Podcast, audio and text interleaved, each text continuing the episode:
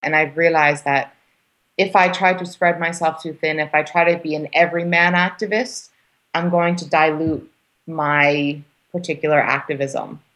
And my particular activism needs my full attention because one restaurant is doing the damage of hundreds of people. Welcome to the Plant-Based Entrepreneur Show with your host, Jerry Saber. Hello and welcome to episode two of the Plant-Based Entrepreneur Show. My name is Jerry Saver and this is the show featuring people who are challenging our established food systems, the way we produce raw materials, the way we manufacture everyday items, and that's because they realize that the only way we can make it through this next century is if we break our dependence on animal-based products. The thing is, it doesn't really matter if you're vegan or not, because this affects us all. In fact, I don't even think that most of the population will identify themselves as vegans when we get to the point where most of our everyday items come from plants. But for those of us who are vegan, it's going to be a huge relief, because right now you sometimes still need vegan ninja skills to find things that you can use or eat. And this is definitely most apparent when you go to eat out somewhere, because you start playing the menu game. You start checking out what dishes are plant-based, what are not, check the ingredients with the waiter, and start figuring out if you can just remove something to make them that way. And well, my guest today is aiming to change all that. Her name is Kiki Adami, and she's the founder of a startup called Veganizer. So Kiki, welcome to the show. Thank you, Jerry. I'm so excited to be on it. Yeah, great to have you here. So thanks for joining me. Um, because, you know, I got the impression from our email conversations that you're running on a pretty tight schedule with everything you got going on. So I wanted to ask, where does your drive come from? Like, were you always like that? Were you raised like that? Or Well, um... here's the thing. I've always been extremely impulsive. My whole life, my mother was always telling me, think before you speak, think before you act. And uh, as a child, I can understand why an adult might say that to you. But now that I'm older and able to fully think through things, um, I'm very grateful for my impulsivity because uh, it pushes me. It pushes me to take steps that I think people who think too much would not take. And I think I'm also a bit of a risk taker. And when you take risk, uh, the situation requires extra demand. And so, for example, a few months ago, I decided, you know what, I'm going to serve a twelve-course meal to sixty people. And I set up the event site. It was in the public, and I had no legs for that table that I had just built. So, so I had to hustle and real quick. that that was just a couple of days ago, if I remember correctly, right? That was just a couple of days ago, and, and we pulled it off. But I set very high expectations for myself so that I'm forced to step up to the plate. Um, and sometimes I hate myself for having that type of personality. But at the end of the day, it's for the animals, for me, and I'm committed to moving as quickly as possible. Um, because every moment is is a moment where another animal is being abused. And so I have to just constantly think in my head, it's for the animals, it's for the animals. And when you have this thought and this mantra churning in your head all day, every day, you pretty much are left with no excuses to be lazy. Nice. Because you, you went vegan at a pretty young age, if if I understand correctly, right? Well, no, I was actually in my teens. Uh, when I was twelve, I went vegetarian. Well, I that, remember. That's still pretty young. It's pretty young, yeah. um, and it, unfortunately, it wasn't ethical. You know, it was just something didn't make sense to me. I was I was not able to figure it out quite yet. But I had put a piece of chicken in my mouth, and my mother was always forcing meat down me. I never wanted to eat it. It was a texture thing. And I remember I put a piece of chicken in my mouth and I pulled the chicken out and a vein stretched and snapped and hit me in the lip. And in that moment, it was like, bam, the light bulb went off that I was eating a dead body. That that's why the texture freaked me out. I could see the veins on my own wrist as I was having a vein dripping from my mouth. And it was just the most crude awakening until I saw animal cruelty footage later. But it was that was the first awakening I had. And from then on, I was vegetarian. But I I didn't make the dairy connection or the bee connection or the gelatin connection until much later on in life. Um, I was about nineteen when I went raw. I was a raw vegan. Um, or I wasn't even vegan. I was raw. So so you and went was, from vegetarian to raw vegan, basically. Sort of. I went to, was living in Argentina, and some guy who I was friends with down there had convinced me that raw milk was essential. And so I was drinking raw milk while I was in Argentina. And, um, you know, I didn't feel any better than I back then than I do now, now that I don't drink raw milk. But, uh, you know, it's psychology. And when you're not an ethical vegan, all you have to do is read one convincing study or one convincing health article, and bam, you're off the wagon. And so the ethics, uh, I was at the Veg Fest about two, three years after I went raw, and I watched the Mercy For Animals video where they pay you a dollar to watch a thirty-second video. And that was it. And that was seven, eight years ago. And that was also in, in Argentina? Nope, that uh, was in New York, yeah. Right, because Argentina to me doesn't really sound like the country where one would go vegan. I mean, it's a pretty meat-centric culture down there, right? You know, it's crazy, Jerry. Okay, so there's a gentleman named Diego Castro, and he is a chef. He worked at a restaurant, which many vegans have heard of at this point in time because they've been in the press a lot, called Pure Food and Wine. And it's a it was the first raw restaurant, and he worked there. He was a chef there. Then he went on to work at Rock and Raw, which is another raw restaurant in New York. And, and then he went back to Argentina and Buenos Aires, and he opened up the first raw food restaurant. And he had apprentices working under him. After his restaurant closed, all of his apprentices opened up their own vegan restaurant in Buenos Aires. And so now there's approximately eight to ten vegan restaurants and really fantastic, futuristic, super evolved vegan food in the heart of Buenos Aires. And it's so hot. It's one of the most hot and popular, trendy things to do for there, for the young people especially. So it's a very interesting thing that's happening in Buenos Aires. Okay, yeah, that, that's definitely interesting, because I, I spent a couple years in Venezuela. I knew exactly one vegetarian, and he was not very happy down there, I tell you that. Really? When? What were you doing in Venezuela? Um, I just went for a holiday uh, in two thousand seven, two thousand six. That kind of extended to four years. It's just w- one of those things. I don't know if Argentina was the same for you or not, but very similar. Yeah, yeah. So y- you know the allure of South America. Uh huh. Yeah. And then, so you you went vegan at age ni- nineteen, you said? Yeah, raw at about nineteen to twenty, um, and then about twenty-three, I went ethical vegan. Yeah. And then at some point you found yourself in New York and you started working at GustOrganics, right? Correct. When I was uh, a sophomore in university, I was going to Fordham University, and um, it was when I just got into the raw thing. And I went to work at Pure Food and Wine. I had no server experience. And so they said, hell no, you're not working here. And so then I went on to, like I said, I wasn't ethical at this point. So then I went to the nearest organic place that was just right down the street. And I walked in and they hired me on the spot. And um, one of the managers and partners of the restaurant, his name is Paul. Well, we ended up getting married.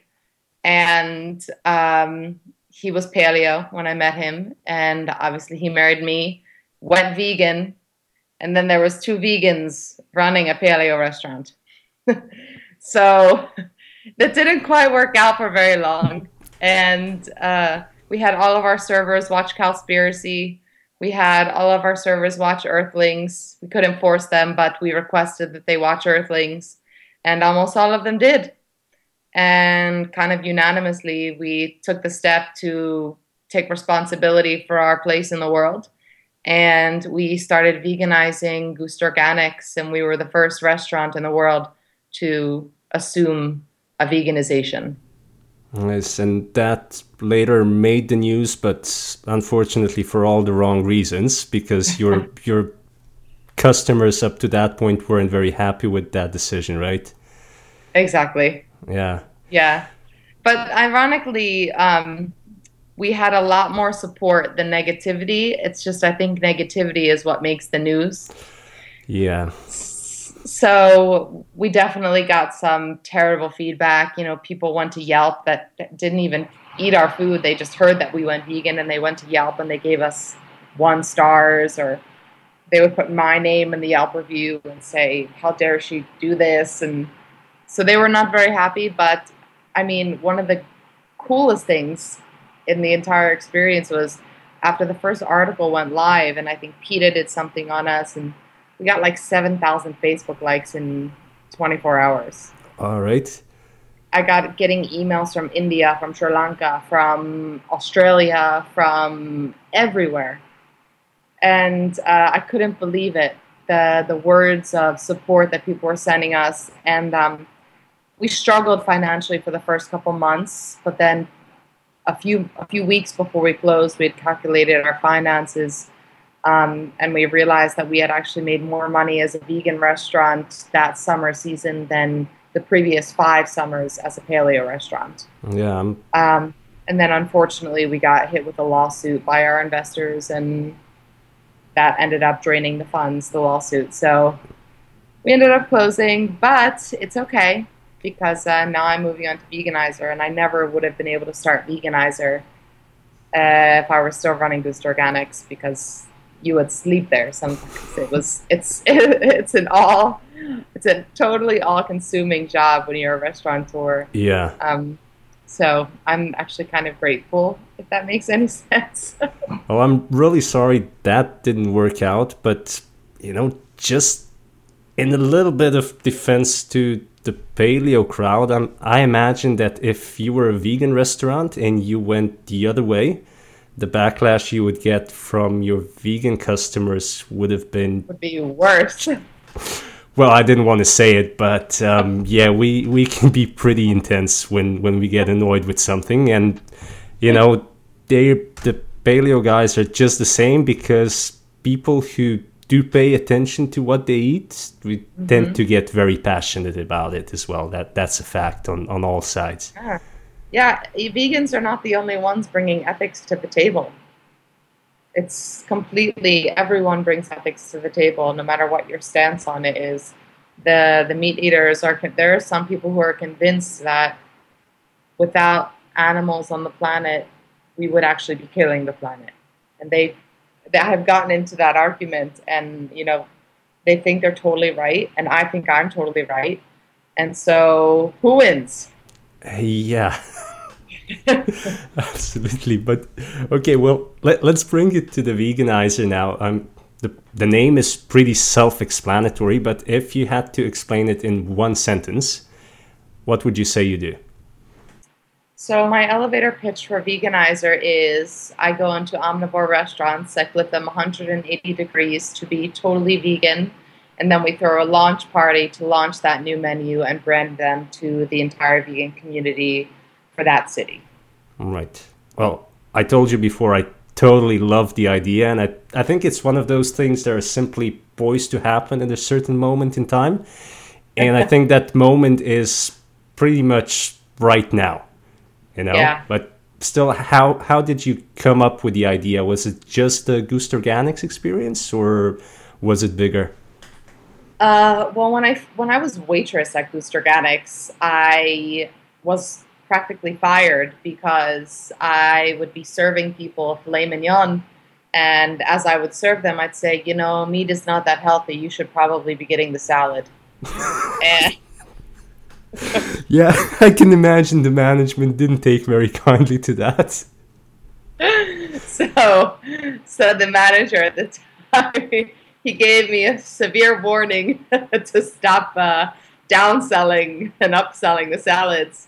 And he said that I could talk about my plant-based food outside of the restaurant, but not inside the restaurant. And so I think before I even realized what was about to happen in my life, I was already planting the seeds at GustOrganics. Um, and then after GustOrganics closed, my, my real dream was to have have GustOrganics be so successful that we turned into a chain.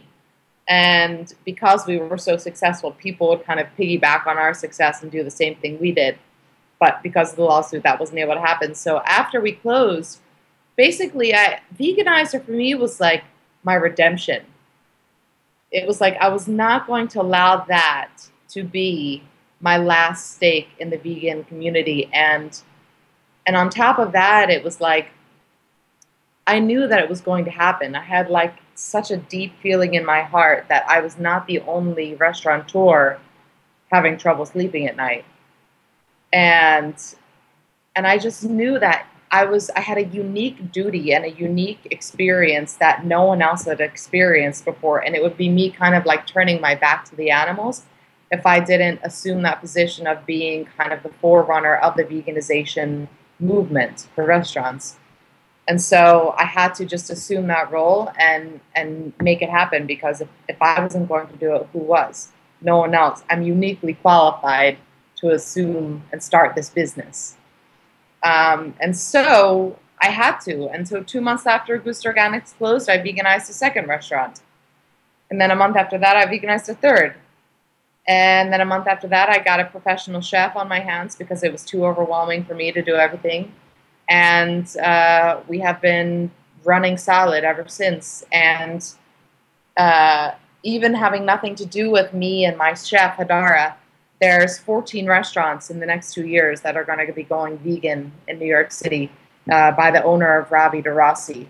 And he is a restaurateur that owns fourteen, fifteen restaurants in New York, and he is veganizing all fourteen of them in the next two years. In Australia, you know, there's Gigi, there's Soul Burger, there's Gelato Blue Newton. There's all these places all over the world that are doing this that have nothing to do with me, which says that I my instincts were right, that I'm not the only one that felt this way, and I'm not the only one that took the bold step to cha- make a change in the business and risk everything. And the crazy part about it all is I've been talking a lot with the restaurateurs that have gone vegan in the past couple weeks because I've been writing a lot uh, for newspapers.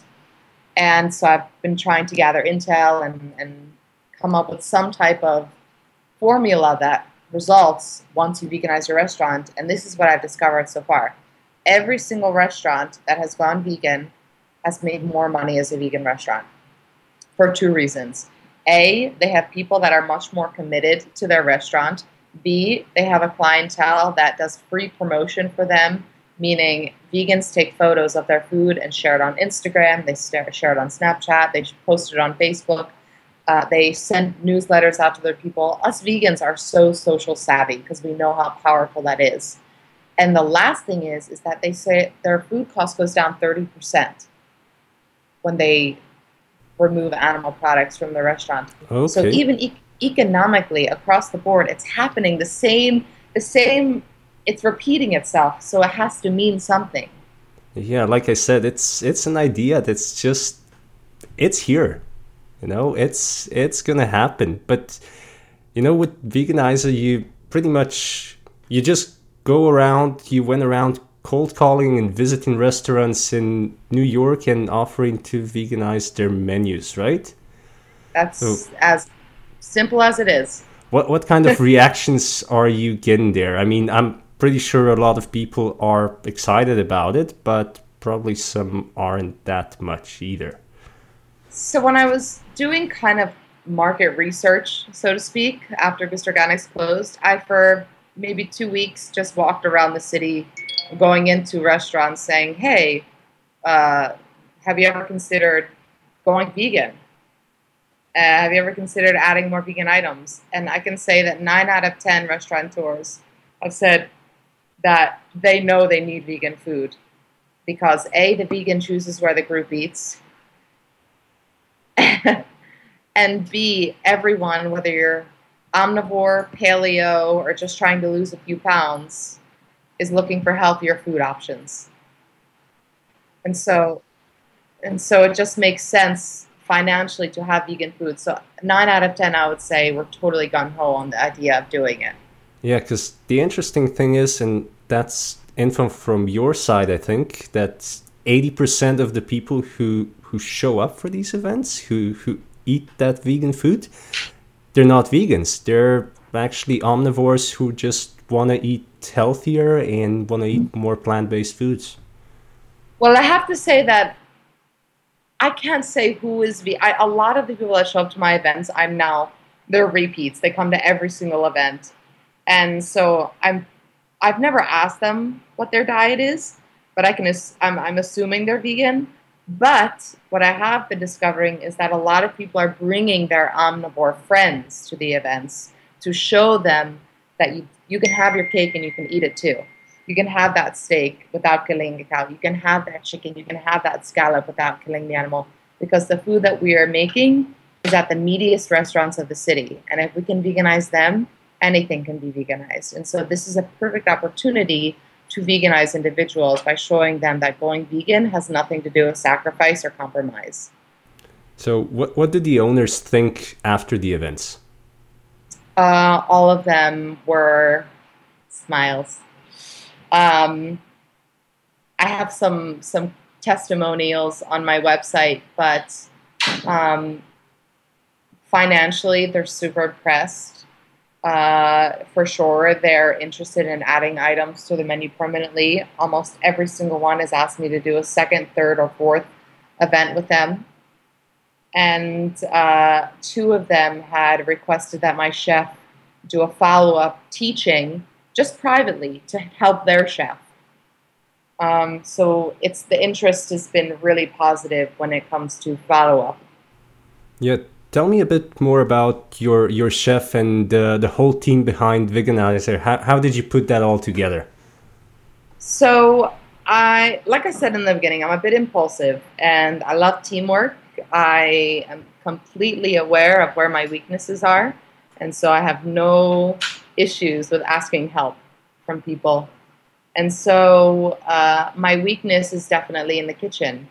You know, I'm I'm organically good. I've never been to culinary school. I just am good at cooking. I was super raw for four years, so I had to I had that learning curve. Like I know how to do raw food like the back of my hand. But um, when it comes to food, vegan food, it's really like chemistry. You have to make create meat, and so I knew that I was weak when it came to vegan meats, making seitans taste like steak or chicken. And so um, I had hired my chef from GustOrganics. His name is Ricky. And I don't know if you've heard of this restaurant, By Chloe. It's a really popular takeout place in New it's, York right now. It's making the news on this side of the world as well, yes. Yeah. Well, sh- he is now running the kitchen over at By Chloe. I, I was able to set him up because he loved learning about vegan food so much that Chloe had come into my restaurant and eaten the quesadillas. And she loved him so much. I had I brought my chef out, introduced her to him. Little five foot nothing guy from Mexico. Doesn't speak a word of English, but he's a vegan genius.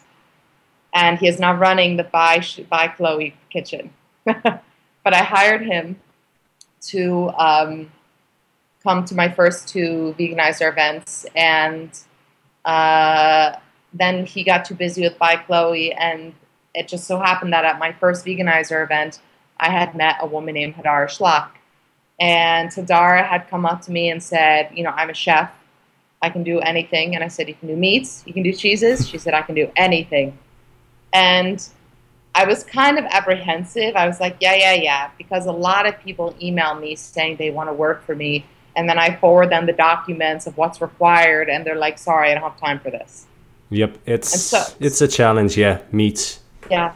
Yeah. So I basically kind of dismissed her, unfortunately, and just was very cordial and say, oh, nice. We'll be in touch. And then three weeks later, she did a follow-up email and I said, sure, I'll be in touch. Two weeks later, she did a follow-up email. I said, yeah, I'll be in touch. Another week later, she said, when are you going to come over? And at this point in time, I was trying to find different chefs. I was looking for a chef, a French vegan chef, a Mexican vegan chef, an American vegan chef. Not uh, heritage-wise, but uh, culinary-wise, um, because what I was wanted to do was what my original concept was to take amateur chefs who were trying to make a name for themselves and provide them with a platform to take over a restaurant, become executive chef for a night, um, and perhaps get placed there as the executive chef. Okay. That that was my original concept. Um, so I was going to all these chefs' houses, and they were cooking for me, and I was trying to find people to put in my Rolodex of chefs.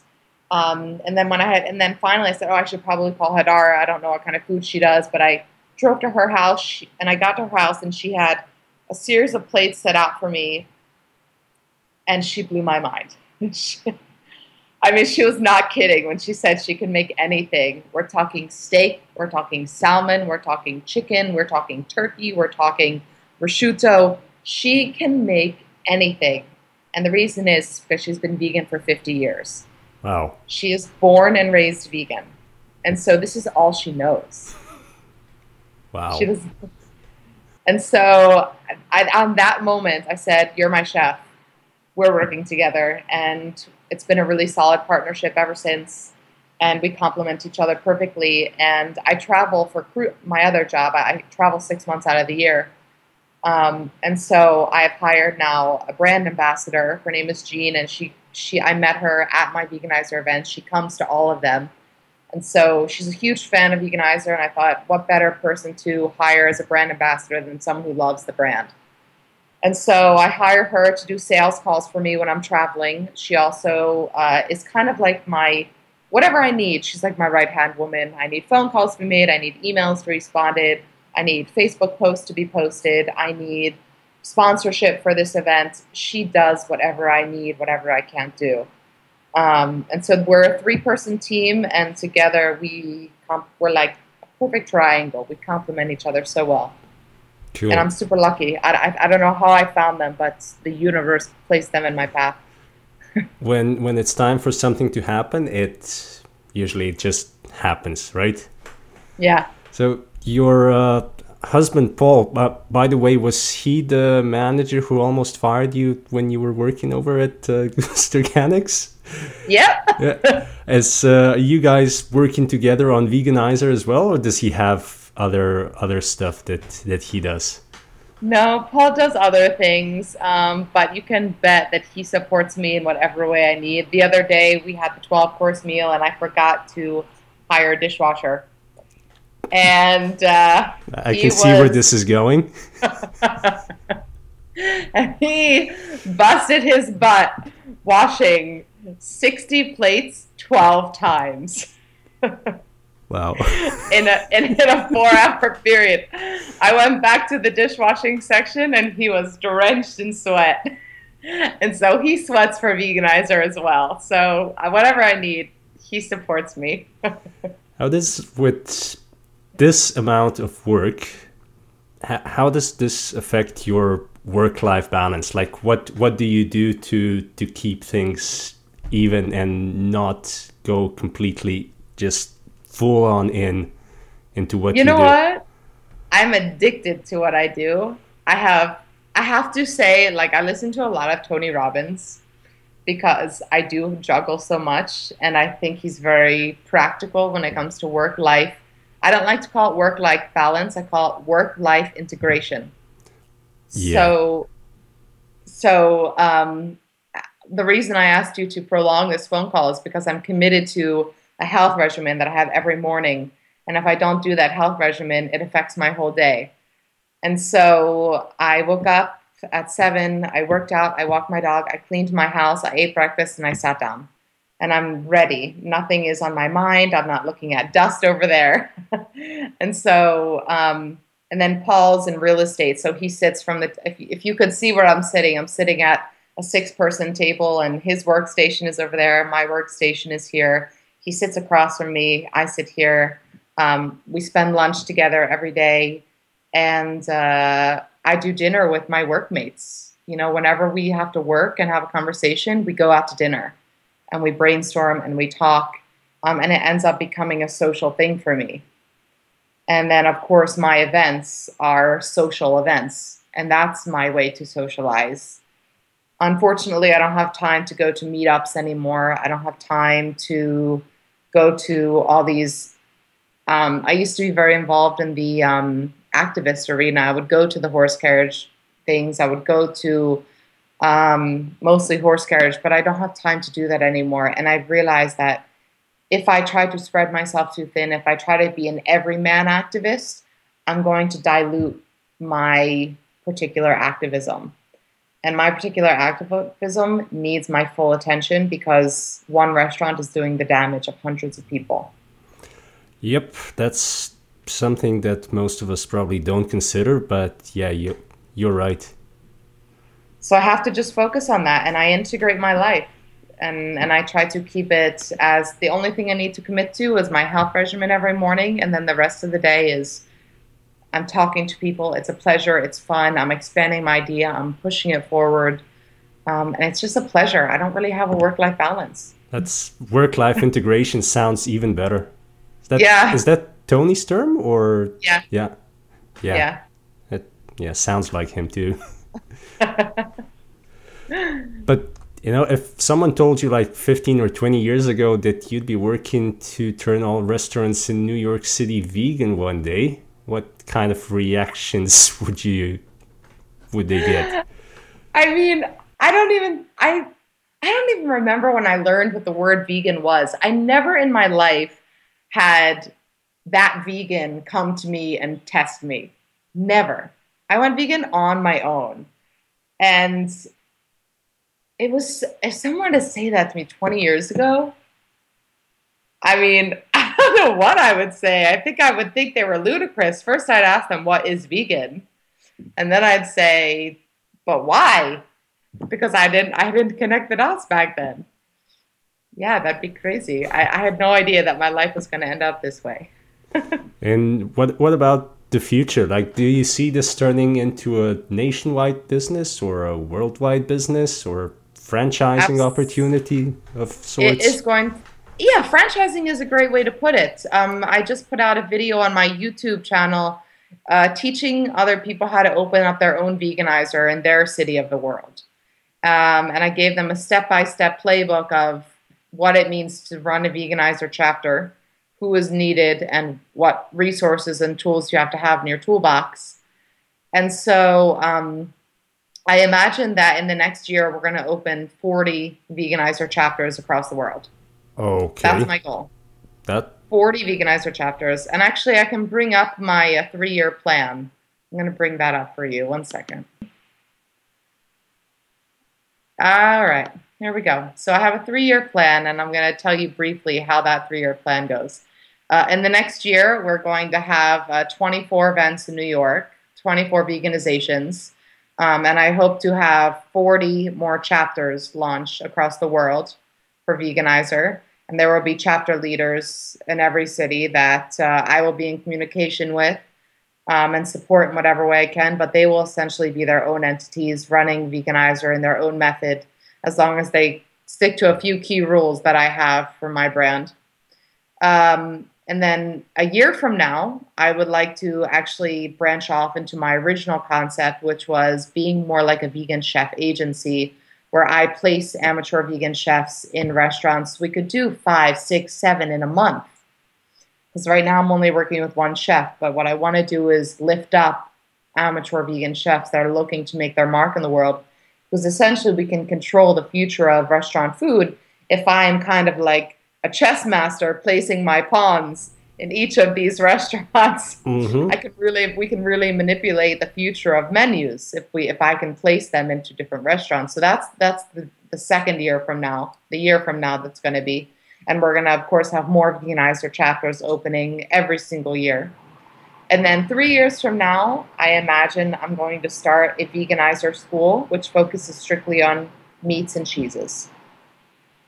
Um, and then the ultimate goal is to have a T V show on a cook, major cooking network called You've Been Veganized. And it's going to be a marriage between Chopped and Restaurant Takeover.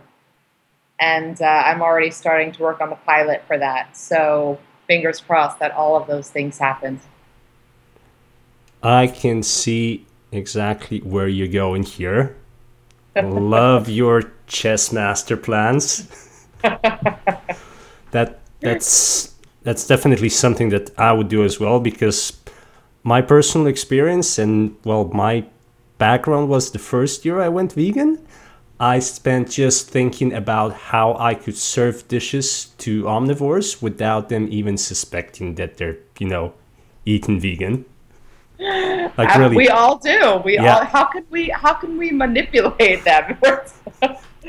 It's constantly what we're trying to do is how can we manipulate them. Have you, um, or do you already have people who are ready to back you up financially for for all of this? Like, how, I, how are you doing this? I'm having conversations. There's no takers yet. Um, but there have been a few conversations with some people who like what I'm doing, support what I'm doing. Um, and so and they and I've been encouraged to put together a business plan for a few people. Um, so I'm working on that right now, actually, and hopefully we can turn this into something huge within the next year. That's that's really something that I would like to happen. Well, I, but finan- financially, I support myself. Right. Well, I think you're headed in the right direction. I mean, this is definitely an idea that should be attracting investors, at least the way that things are going in in the whole food industry. Mm-hmm. Absolutely. You know? So, um, yeah, just go for it is, is what I would say.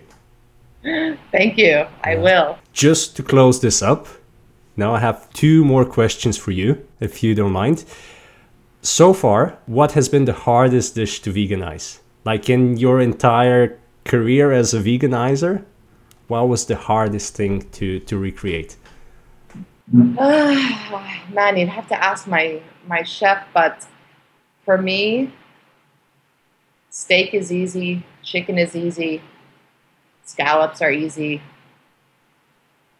salmon is easy. What about steak tartare? We have we have eliminated steak tartare from every menu that we've done because yeah. we imagined that it would freak people out. So I, I mean, I imagine it would be easy to to to do because you would just have to do some type of nut pate, you know, just a lot, lots of oils with spices and some type of nut pate. You could probably get the, the uncooked meat texture. That that that's the thing, really. Like all, pretty much all meat dishes, they're not actually meat flavor. It's all the seasoning that that goes into it that makes it absolutely. up. Absolutely. Absolutely. So the texture is the question. What can you replicate the texture? I mean, definitely the hard. I think the hardest and the thing that we have not accomplished is the fish world. For example, we veganized a restaurant called Pagani, and there was John Dory fish on the menu. We simply had to eliminate it because a John Dory fish comes out as a John as a fish. You see the tail, you see the head, you see the eyes, you see every skeleton, everything. And so we couldn't, at this point in time, we don't have that type of technology in the vegan food world.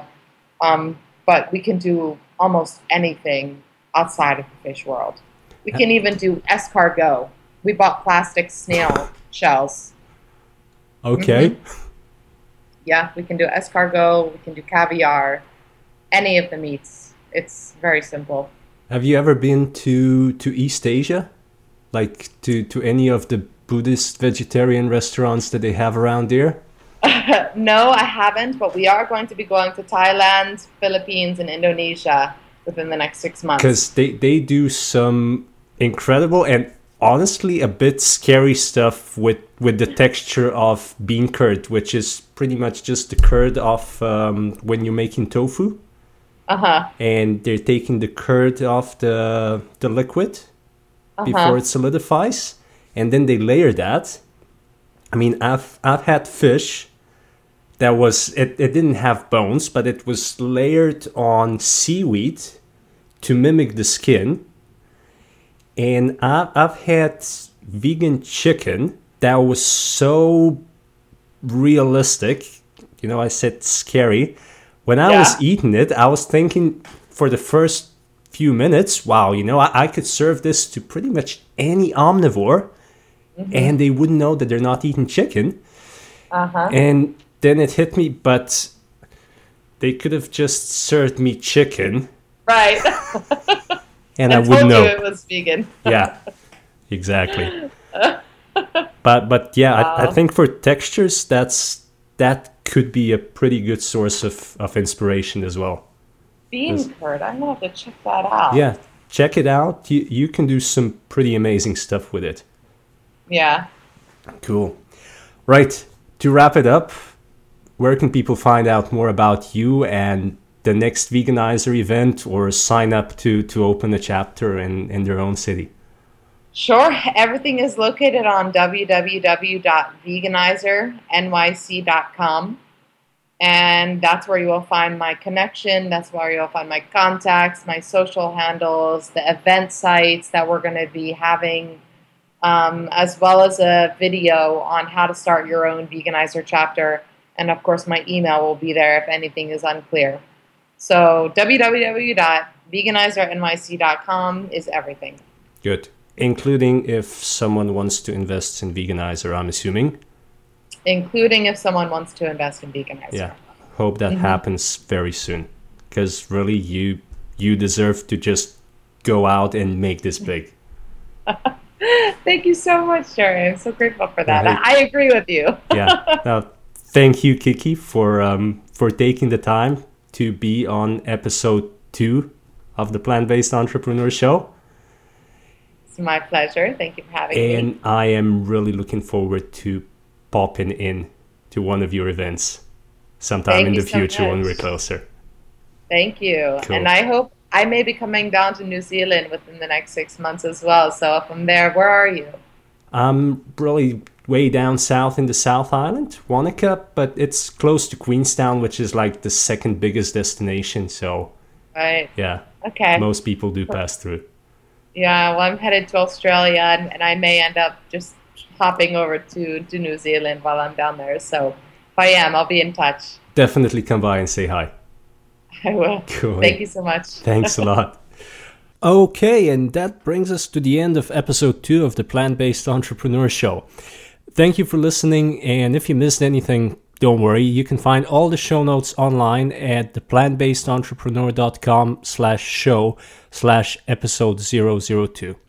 That website is also where you can subscribe to our email list so you don't miss another episode, or you can follow us on Twitter at pbentrepreneur.